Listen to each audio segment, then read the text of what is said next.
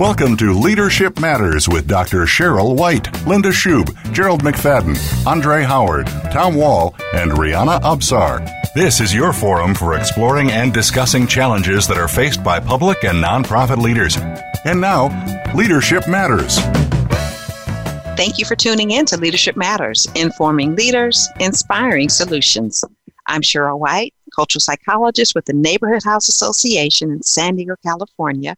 In today's episode, we're going to be talking about a gumbo approach to co creating safer and healthier communities. I am delighted today to have with us Troy Bell, who's the city manager of mm. Muskegon Heights, yep, Michigan. Troy, thank you so much for being with us today. Thank you. It's a pleasure to be back. Yeah, yeah, I know you are no stranger to us. Mm-hmm. and it is indeed um, a delight to have you back.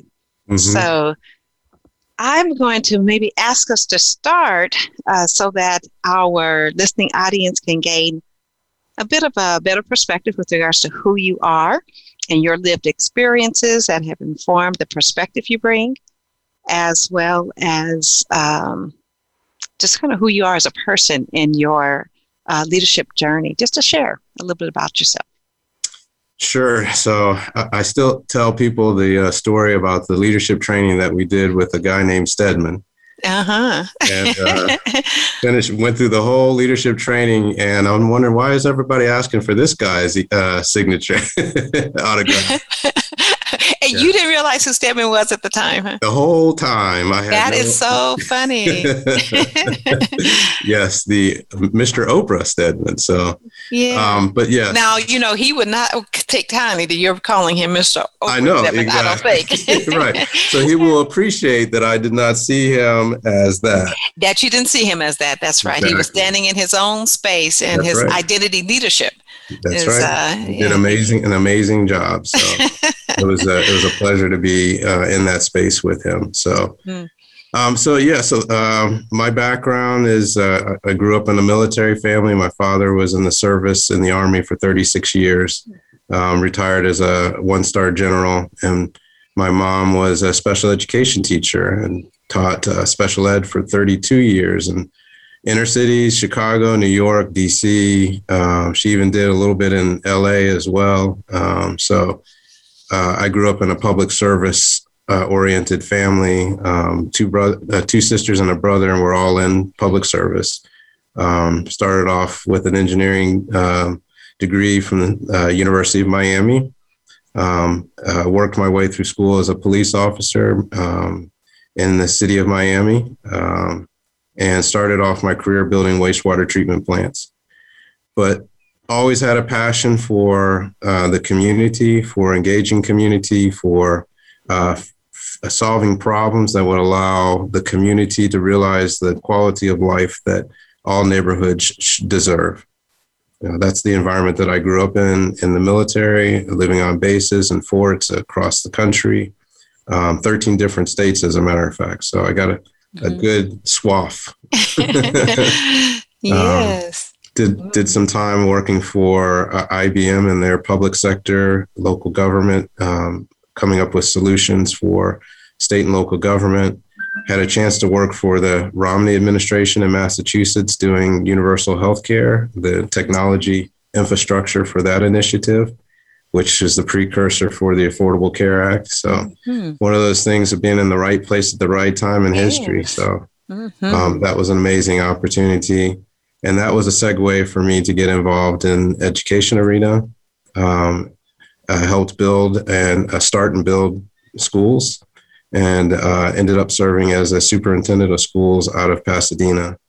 Um, mm-hmm uh, my career track in city management has taken me to the city of Be- Beverly Hills, where I was an assistant there, and that's when you and I met. Yes, you were assistant city manager, I think, at that right. time. Mm-hmm. Yes, and I've uh, had an opportunity to serve in uh, leadership roles in local government uh, until I um, went back for my PhD at Purdue University.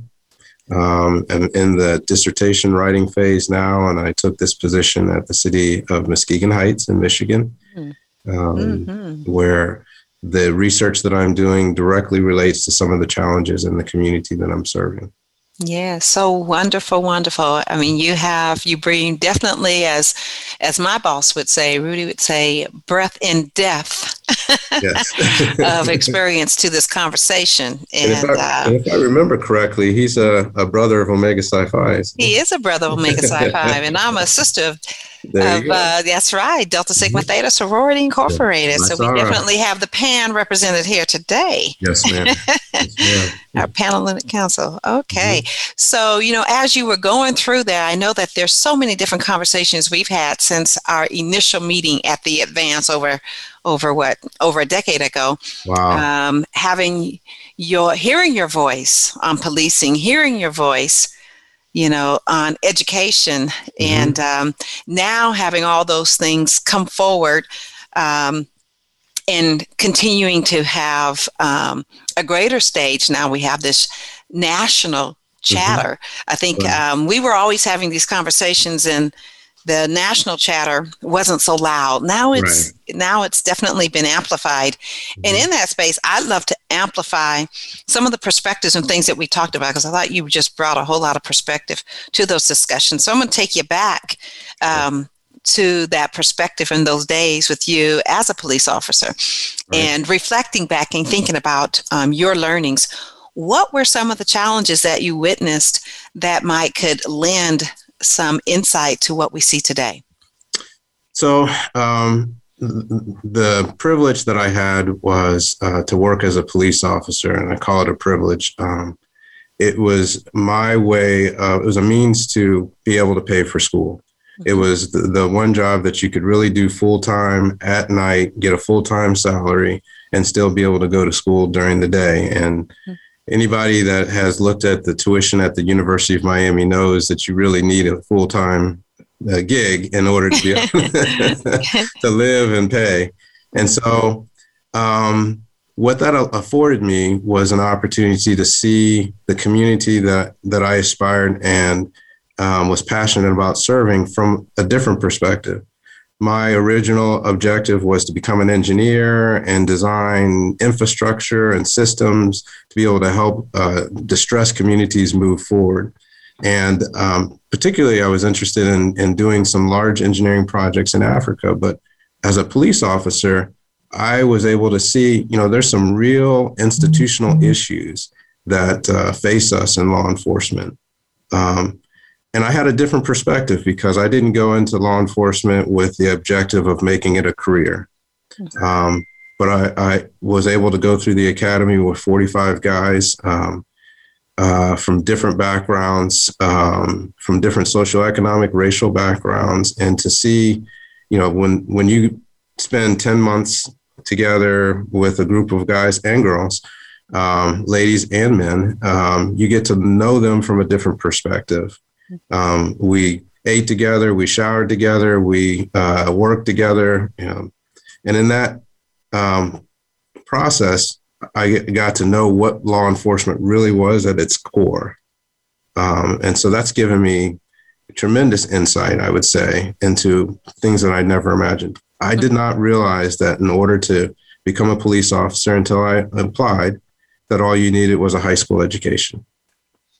And so not to say that um, having a college degree is the silver bullet that says that uh, that qualifies you to be a police officer, but we as a society have this expectation that an FBI agent should have a college degree.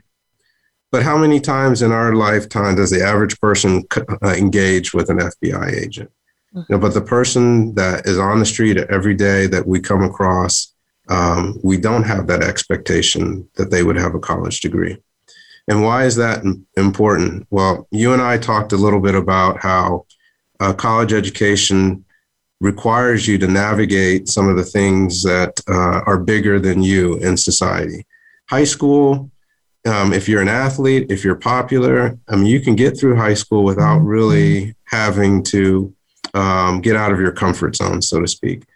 But typically, a college education pushes you in ways that um, force you to deal with things that are bigger than you. It gives you a broader perspective of life. Mm-hmm. It challenges you, you in a way with a system that you have to uh, learn to navigate as opposed to being in command of that system. And so I think those people who've gone through that process look at the world a little bit differently. Mm-hmm. Um, and I think that's an important aspect of what we would ask or want in a law enforcement officer. And I don't mean to say that the, the guys that I went through the academy with and ultimately worked with were not smart people, some of the smartest guys that I knew.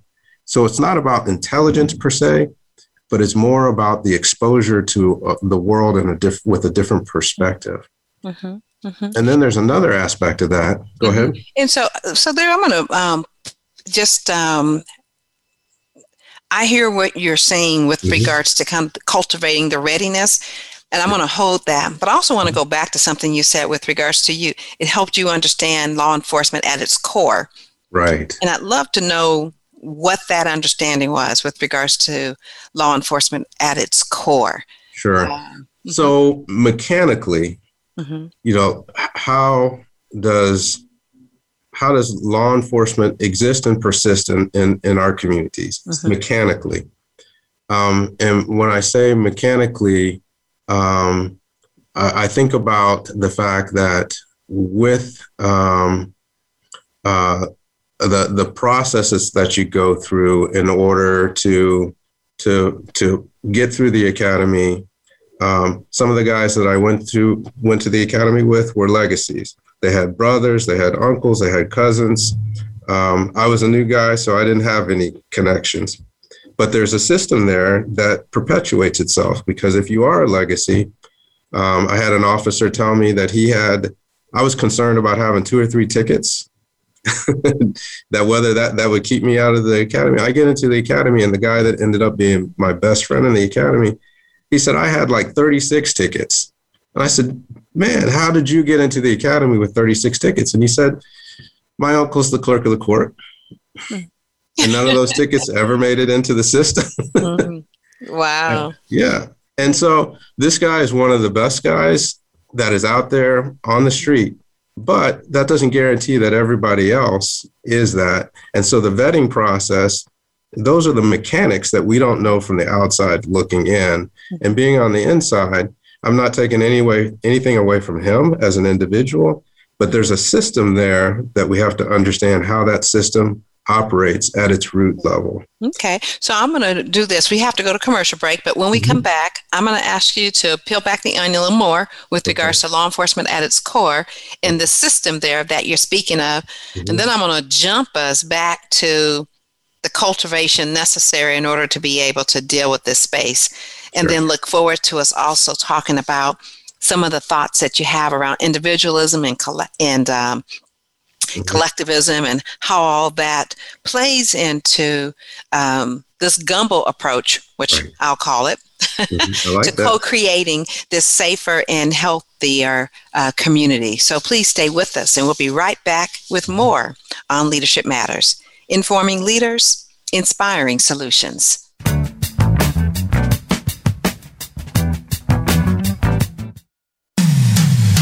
When it comes to business, you'll find the experts here. Voice America Business Network.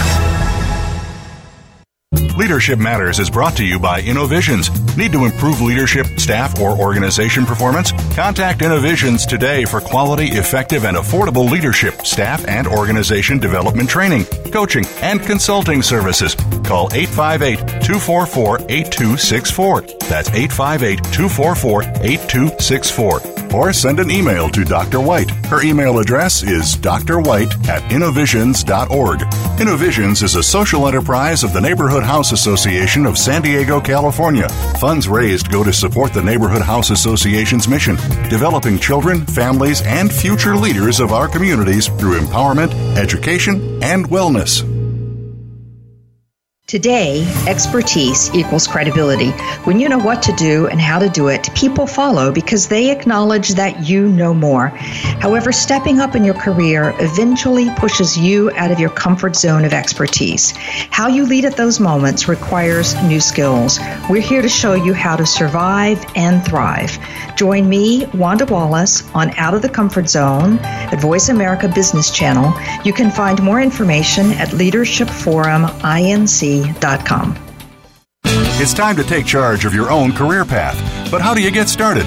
First, Tune in to The Career Confidant with Marie Zimenoff. Each show will feature national business leaders, tips and insight from Marie and her guests, career management tools, and a weekly career smart tip. She'll help you move forward, earn that promotion, get hired into the career you want, and brand yourself. The Career Confidant is broadcast live every Monday at 3 p.m. Pacific Time, 6 p.m. Eastern Time on the Voice America Business Channel. From the boardroom to you, Voice America Business Network.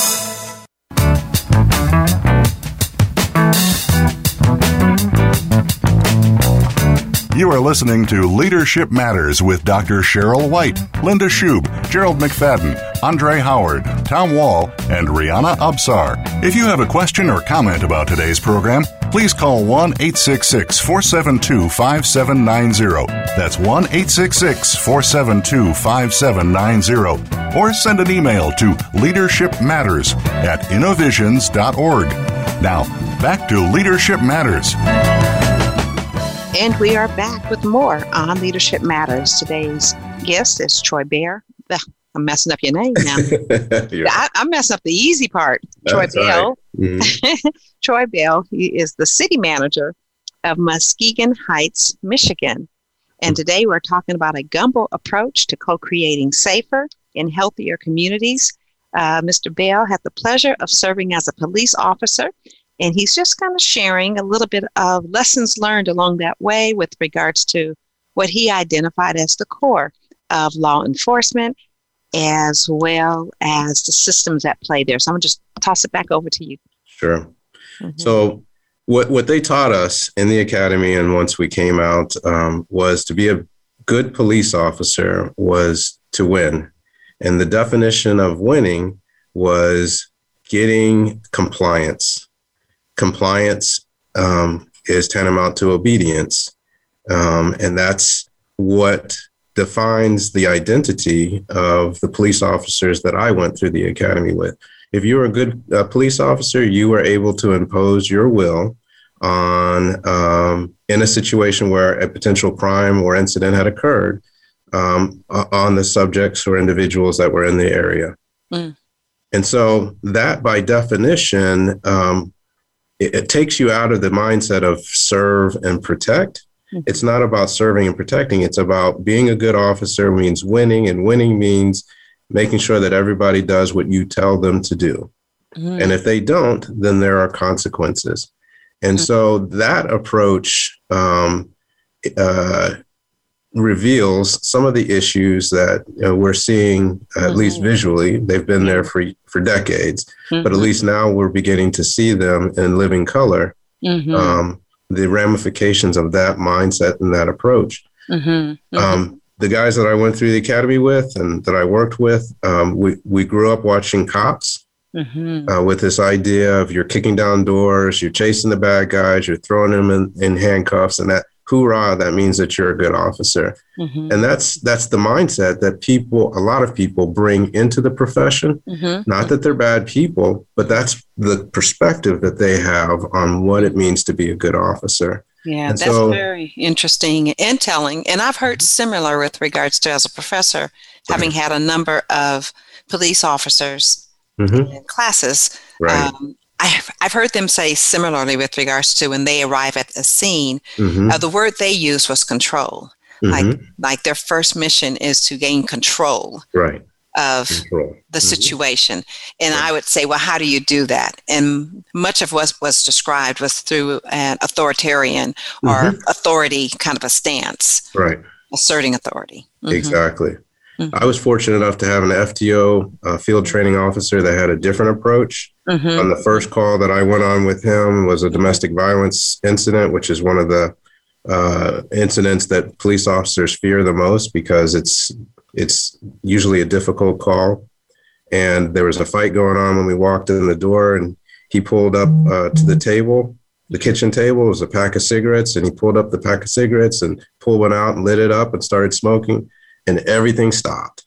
Mm-hmm. and so he used a different approach mm-hmm. to redirect the attention mm-hmm. to de escalate the situation. Mm-hmm. Mm-hmm. And the important thing to know about that situation this is a guy that didn't smoke. Mm-hmm. Mm-hmm. But he was smart enough to know this was not about gaining control or submission. It was about finding ways to de escalate, mm-hmm. reason, separate. Mm-hmm. Mm-hmm. So that that's what I think is lost. Um, mm-hmm. Yeah, and, you, I, I, have to just say the paradigm with regards to service, because you said like that approach in relation to a paradigm of service. Mm-hmm. You know, for someone who teaches customer service, you know, and then that being the space, mm-hmm. we would say, you know, you're approaching someone, and that that first step of engagement is a greeting. I mm-hmm. acknowledge you as a human being. Right and um, in establishing positive rapport. Mm-hmm. So, how do I engage you with enough right. warmth where there can be a sense of trust so that there's not necessarily fear, which mm-hmm. creates instability, but there's calm when we can, you know, just kind of bring things to a space of positive connection. Right. Which, again, we're in a different space. So, that's mm-hmm. whole nother space, but the, definitely the mindset is mm-hmm. very, very different. Mm-hmm. Right. Right. Mm-hmm. And, and something else that I observed was, I mean, there's a tremendous amount of stress. Um, you're constantly, when you're on the job, you're in this, um, mm-hmm. uh, they say it's uh, 99% sheer boredom and 1% sheer terror. So you're going from one extreme to the other, back and forth.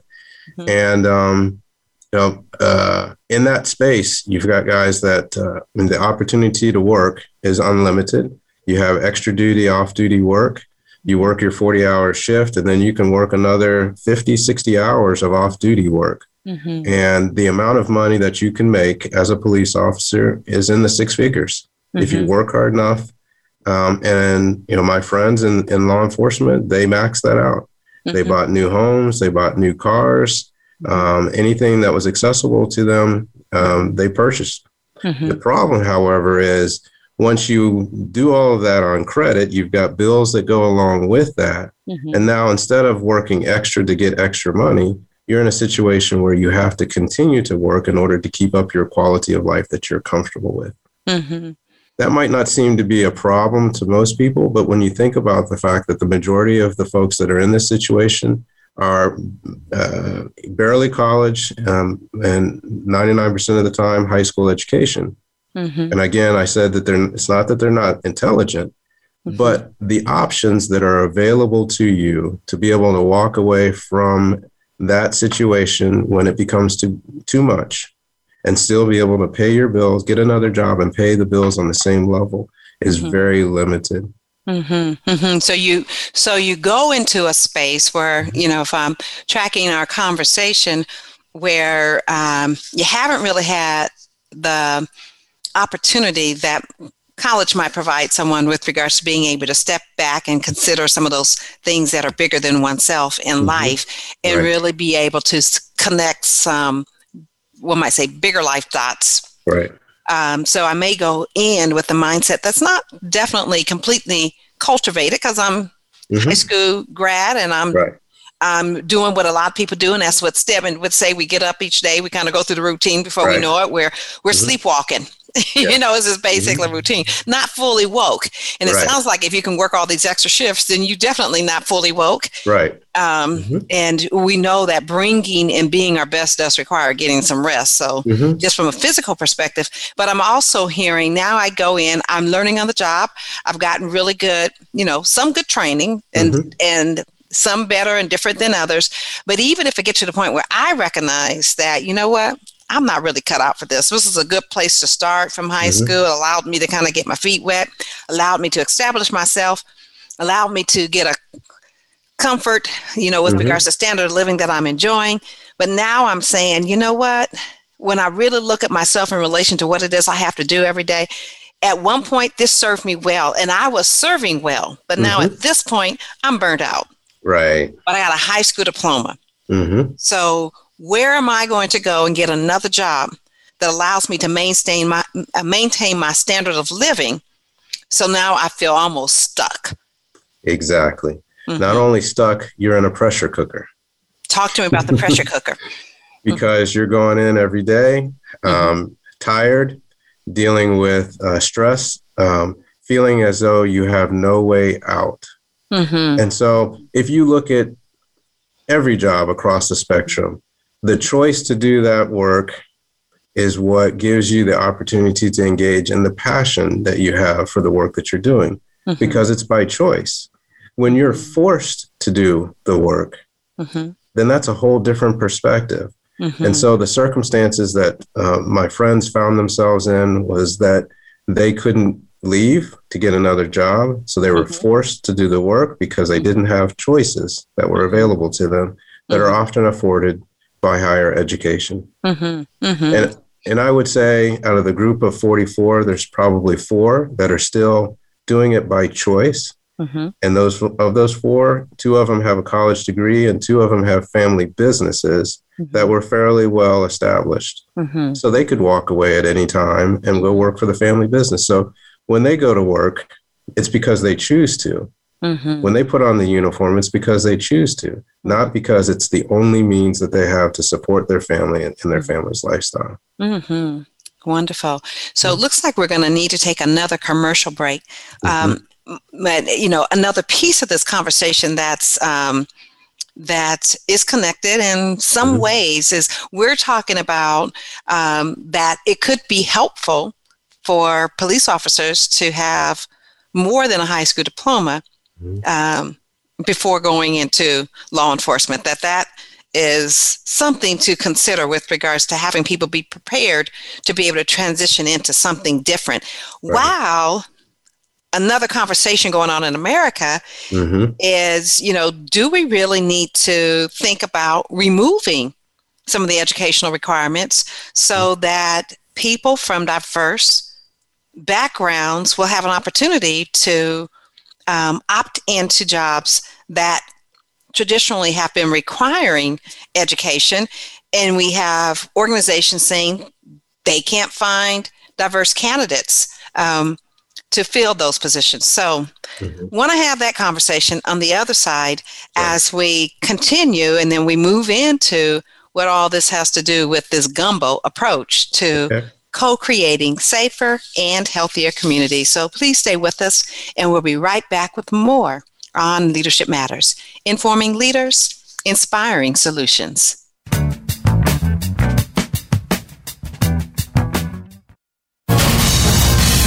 Voice America Business Network, the bottom line in business.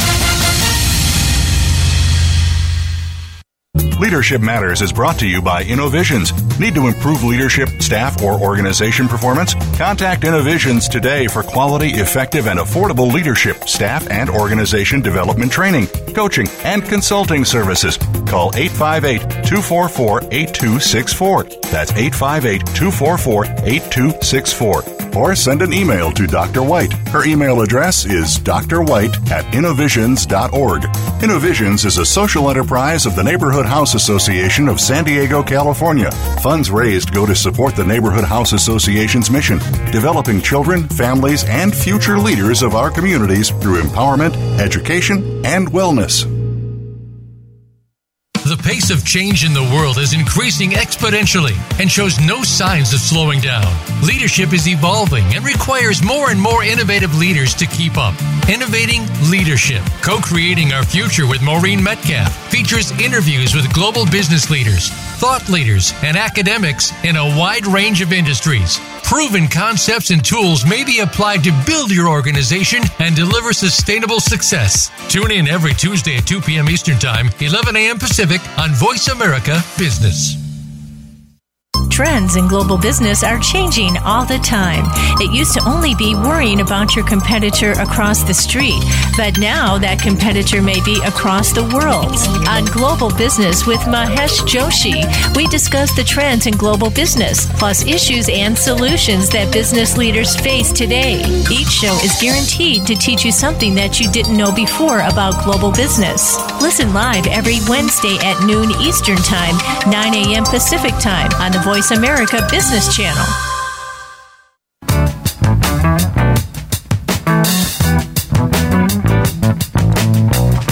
You are listening to Leadership Matters with Dr. Cheryl White, Linda Schub, Gerald McFadden, Andre Howard, Tom Wall, and Rihanna Absar. If you have a question or comment about today's program, please call 1 866 472 5790. That's 1 866 472 5790. Or send an email to leadershipmatters at innovisions.org.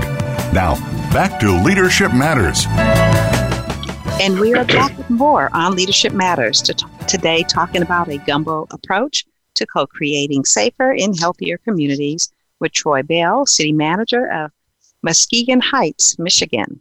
So, Troy, I'm going to throw it right back over to you for us to kind of continue this conversation. Now, really kind of focusing on the oxymoron of the other piece we were talking about, and that is mm-hmm. um, education. Employers you know, basically saying, well, if you want me to have a more diverse workforce, we need to look at the um, requirements and perhaps we need to lower the educational requirements as a strategy for expanding our applicant pool. What's your thought with regards to that? So, when I hear that, it makes me think of two things. One is um, that's a, a, lazy approach that is uh, just looking for excuses. And two, it's a um, an effort to move the goalpost. Mm. Um, Say we, more. yes, we were um, promised that if we um, did A, B, and C, you know, that we got good grades in high school, that we went to college and graduated from college and got a degree, that certain opportunities would be made available to us. Um, and there have been systems put into place to um, to ensure or to prohibit or to inhibit um, the uh, achievement of those promises. And um, now they want to talk about lowering the standards.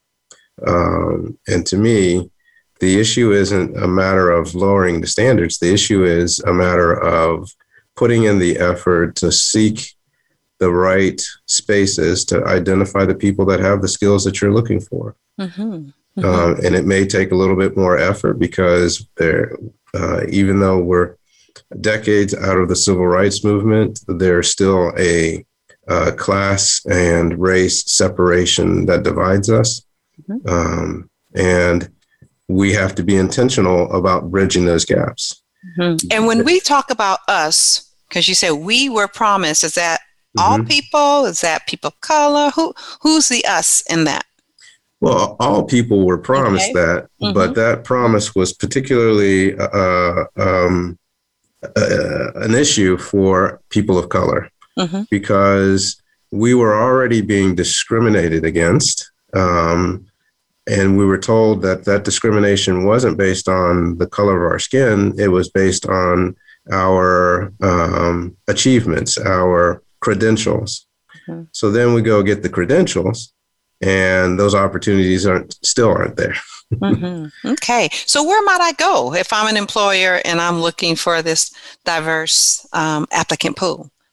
Well, I would say that you go to the pools of diversity, which would be HBCUs. And what does that stand for? Uh, historically black colleges and universities. and it's my understanding mm-hmm. that uh, there are 101 of those in the United States in 19 different states. Yes. 50 of which yes. are privately, uh, I guess, private nonprofit organizations, and mm-hmm. 51 which are public institutions. I think those are the stats from 2018. I'm not sure where that lands now on the other side of this pandemic. Sure. Uh, mm-hmm. And then we have groups like Hispanas, mm-hmm. um, are Hispanic are Hispanas organized for political equality, mm-hmm. um, and so many different organizations, one might say, in right. addition to our historical black colleges, where we can get connected to mm-hmm. um, um, persons that mm-hmm. are of color that do meet these um, educational requirements right. for these jobs. Yeah, I think it's the message. Um, his, and then uh, predominantly black fraternities and sororities are also um, mm. wonderful groups Resources. that provide uh, community service in um, our communities nationally and internationally that can help fill some of those opportunities right. as well. And my point would be until you've exhausted um, exploring those resources, mm-hmm. then we shouldn't be talking about uh, changing the requirements. Mm-hmm. And you, know, you mentioned uh, uh, historically black fraternities and sororities, mm-hmm. and I think that's a key because uh, those fraternities and sororities exist um, amongst college educated people Mm-hmm. So, as professionals, those fraternities and sororities offer you an access to that resource of those people who meet those mm-hmm. credential requirements. Mm-hmm. Wonderful. I mean, we think of Kamala Harris, wonderful mm-hmm. Vice President of the United States, yes, a graduate of Howard University. Right and a member of AKA. Yeah, absolutely. Alpha mm-hmm. Kappa Alpha sorority. Mm-hmm. Myself, mm-hmm. graduate from Grambling State University. I was third generation in my family, and my children are fourth generation Gramblingites, another mm-hmm. historically black college.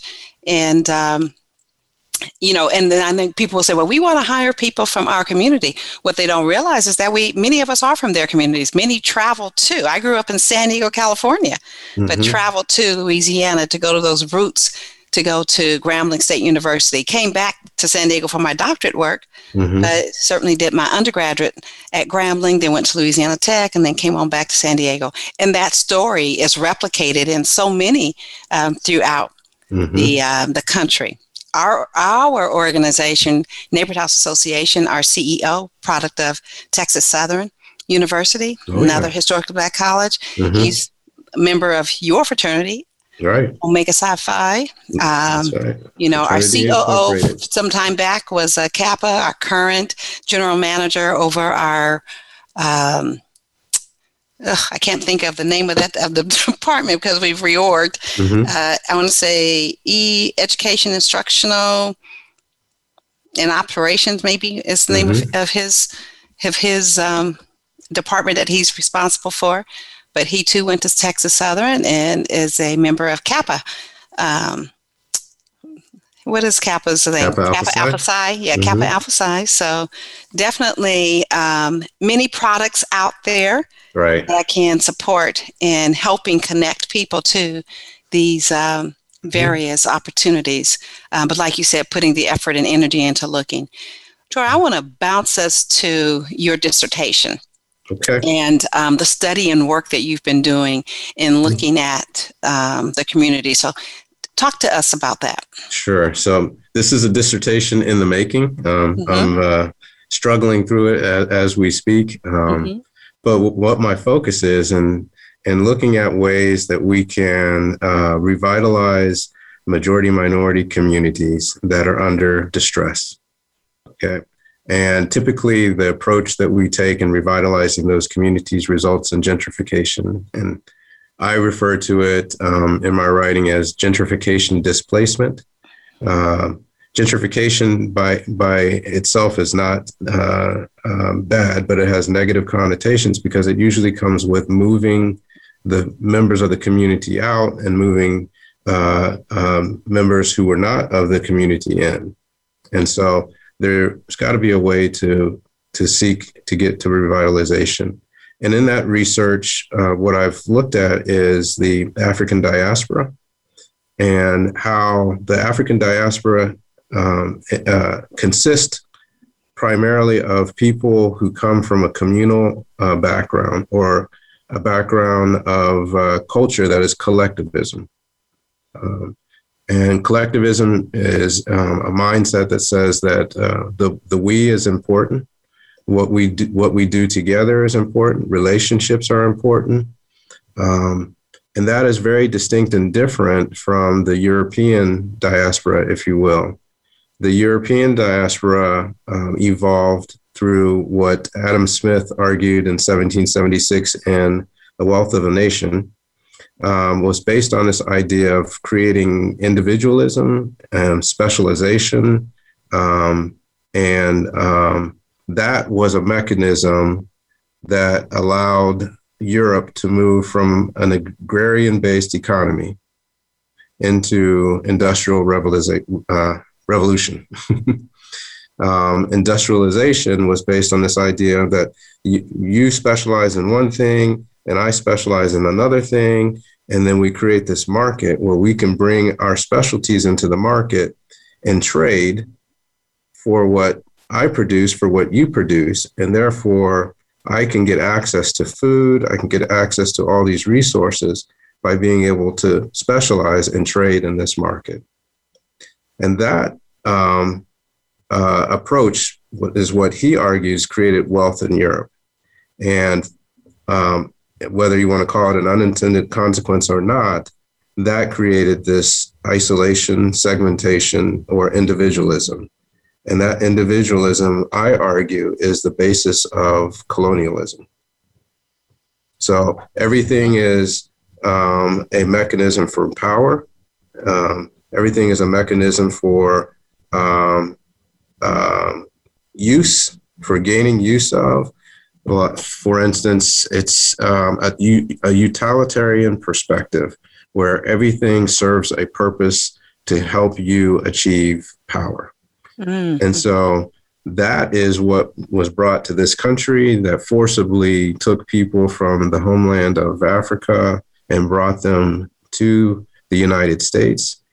Um, and the westernized civilization that stemmed from that colonialism is built on this idea of specialization and that is manifest today in our communities.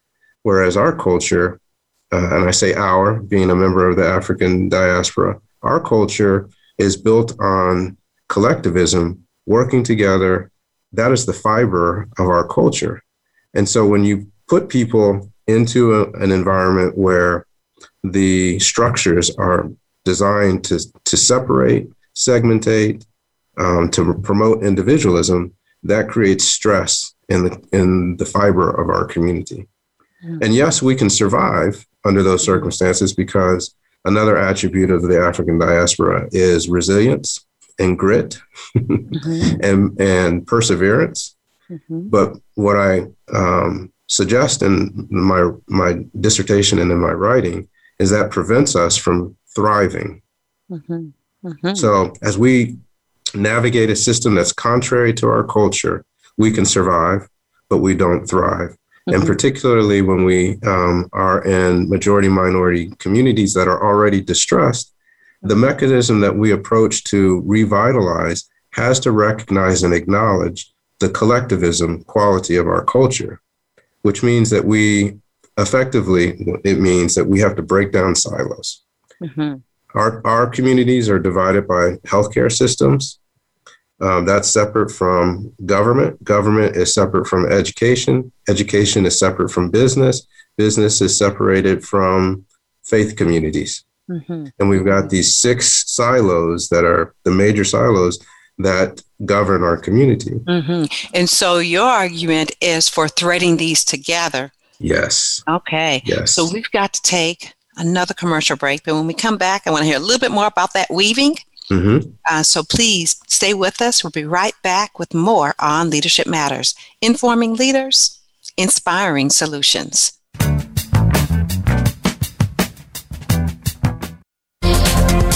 The business community's first choice in Internet Talk Radio, Voice America Business Network. Leadership Matters is brought to you by Innovisions. Need to improve leadership, staff, or organization performance? Contact Innovisions today for quality, effective, and affordable leadership, staff, and organization development training, coaching, and consulting services. Call 858 244 8264. That's 858 244 8264 or send an email to Dr. White. Her email address is drwhite at innovisions.org. Innovisions is a social enterprise of the Neighborhood Association of San Diego, California. Funds raised go to support the Neighborhood House Association's mission, developing children, families, and future leaders of our communities through empowerment, education, and wellness. Small businesses are in trouble, and it didn't just start with COVID 19. From the recession several years ago to the revolution of e commerce giants more recently, small businesses are getting hit hard and need to come back. Tune in to Business Buzz and Business Watch. It's two shows in one, hosted by Frank Hellring. We'll help your small business bounce back with best practices, guest experts, and resources that you can use to strengthen your small business. Listen Wednesdays at 10 a.m. Pacific and 1 p.m. Eastern on Voice America Business. Many industries have been revolutionized by technology in the last decade books, music, TV, communications, and now it's happening to our money and the way we pay. Tune in to Breaking Banks with Brett King for a look at how technology and customer behavior will bring about more changes in banking in the next 10 years than in the last 200 years. Listen every Thursday at 3 p.m. Eastern Time, noon Pacific on Voice America Business Channel or on AM 1160 The Voice. You'll never look at your bank account the same again.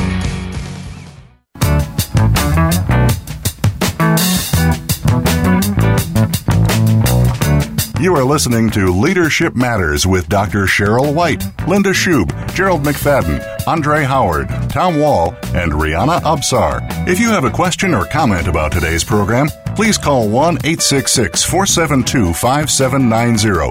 That's 1 866 472 5790. Or send an email to leadershipmatters at innovisions.org. Now, back to Leadership Matters. And we are back with more on Leadership Matters. Our guest today, Troy Bells, City Manager of Muskegon Heights, Michigan, mm-hmm. talking about a gumbo approach to co creating safer and healthier communities. So I'm going to throw it back to you to talk about weaving together these systems. And can we have you name those systems again? Sure. So the the um, breakdown of the systems or silos that we find in our communities: the healthcare system, uh, government, education. Um, after education, we have the business community and the faith-based community. Mm-hmm. So Wonderful. those are the the main silos that we find in our community that are really a a, a um, uh, product of you know Adam Smith's argument about division of labor, mm-hmm. and he talks about how that division of labor um, allowing us to separate you know makes us more productive. But for the uh, African diaspora, that um, doesn't culturally make us more productive. And if you think about the conversations about the world we lived in before uh, desegregation, um, and and obviously there are the um, the obvious negative ramifications of the of seg- segregation. However, within segregation, we had communities where things were blended. Um, the teachers lived next to the doctors that lived next to the mechanics. We lived in one community. And so there wasn't this silo, uh, silo I, um, uh, structure that existed because we were forced to live in a community, which in many cases, like you look at Black Wall Street, was thriving mm-hmm. because of the opportunity to blend across healthcare because your doctor was right next door. He wasn't in a whole system that was downtown that you had to leave in order to get to. Um, and your teacher was right up the street. So you saw Mrs. Dorothy every day, and she was part of raising you and being part of your upbringing. Mm-hmm. And so, in those environments where we were able to blend um, across these uh, typical social silos, we were able to create an environment but was that was oriented around collectivism. Mm-hmm. You know, the, and I want to say here, because, mm-hmm. you know, like after we had our conversation uh, initially, just kind of randomly, mm-hmm. what came to mind for me, that was the gumbo. Mm-hmm. In yes. the roux, everybody knows if you're from, you know, the South, the roux is about the sauce. Go ahead. Right? yeah. and if your sauce is off, everything else is yes. going to be up. That's and right. For me, the roux is compassion. Yes. If you don't have compassion mm-hmm. as the rule that's running through everything, right? Your sauce is contaminated. Everything else is just going to be a little off. That's right. I just um, I had to throw that piece in there because that's where the gumbo comes to me. It's it's like everything working together, but the common thread through all mm-hmm. of it yes. to maximize the potential is mm-hmm. compassion. I'm gonna have to steal that for my uh, for my writing. please do, please do it. We want to actually elevate that into the mm-hmm. national dialogue that yes. we really become more compassionate with each other. Right, mm-hmm. and that and that compassion comes from connectedness, from proximity, from association, from involvement, mm-hmm. from contact, and so when you separate us, you know, um, you, you don't get that. Mm-hmm. So um, and, and that's the crux of what I'm looking at. And specifically from my background, from the educational perspective, having been a superintendent, and as a uh, from the government perspective, as a um, city manager, I'm looking at how these two mammoth organizations can lead the way collaboratively to breaking down those silos. Mm-hmm. One of the experiences that I had as a police officer in Miami was the opportunity, because we were required to spend an hour every week in an elementary school, to be part of a reading program for kids. That was one tiny mechanism for breaking down the silos. Mm-hmm. And so through that, I had proximity, contact, relationship with those kids and developed a relationship where they had that compassion for me and I had that compassion for them and by extension to their families. Mm-hmm. So when I saw me in the community, the kids would run up to me and give me a hug because I was in their classroom. Mm-hmm. So now there was no longer this wall that mm-hmm. separated mm-hmm. us. And so, Troy, you said that was proximity, contact, and relationship. Yes. Absolutely love mm-hmm. that as a formula. And being able to weave these systems of healthcare, government, education, business, and faith mm-hmm. together. Yes. I can certainly see how um, powerful uh, right. that could be in how just, uh, you know, being intentional mm-hmm. about creating these opportunities for right. proximity, contact, and building relationships can certainly right. lead to um, a more um, hopeful, mm-hmm. healthy um, community. And if you look at that, you can see mm-hmm. why the pandemic has had a disproportionate impact on people mm-hmm. of color mm-hmm. because of the lack of contact and proximity. Mm-hmm. Well, and and when we think about that, also, I mean, I know just from the work we've done in the, uh, in my field with regards to cultural psychology, mm-hmm. you know, if you are um, if you have less, there is a forced need to um, be able to create systems that support each other within the family right you have the extended family you have the extended family not only not only being aunties and sisters and so on and so right. forth. But, it's going out to the community where you have play aunties, play mm-hmm. cousins. That's so many right. play aunties and play cousins. You grow up, you don't know who's a real cousin, who's a real. That's right. Uncle this and aunt that. You're like, oh, they're not related to us. right. That's not blood. That's right. Yeah, but all those things um, make a huge uh, difference with regards to kind of having that fabric uh, for support. And right. um, in wealthier communities, you can actually literally afford individualism individualism in a different way because you can buy services, buy support mm-hmm. um, that allows you to at least appear to be thriving. Right. Mm-hmm. That's right. Appear. That's the key mm-hmm. word. Yes. And really, you're you're mm-hmm. surviving. Mm-hmm. Mm-hmm. Yeah. Pseudo, pseudo thriving. yes, exactly. Mm-hmm. Um, Troy, what might be your final thoughts as we're wrapping up our conversation today?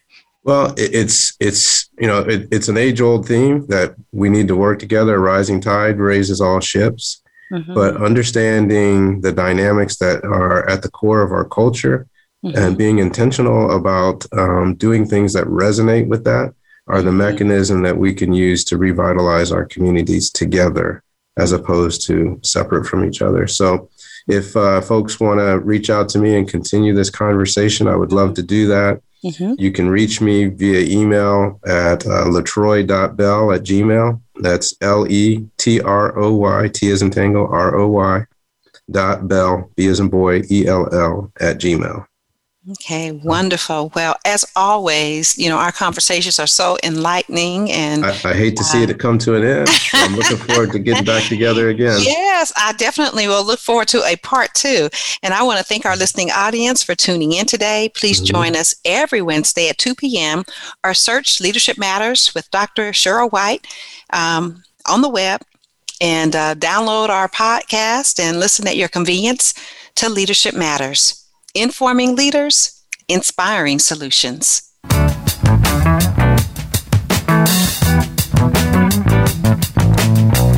Thank you again for tuning in.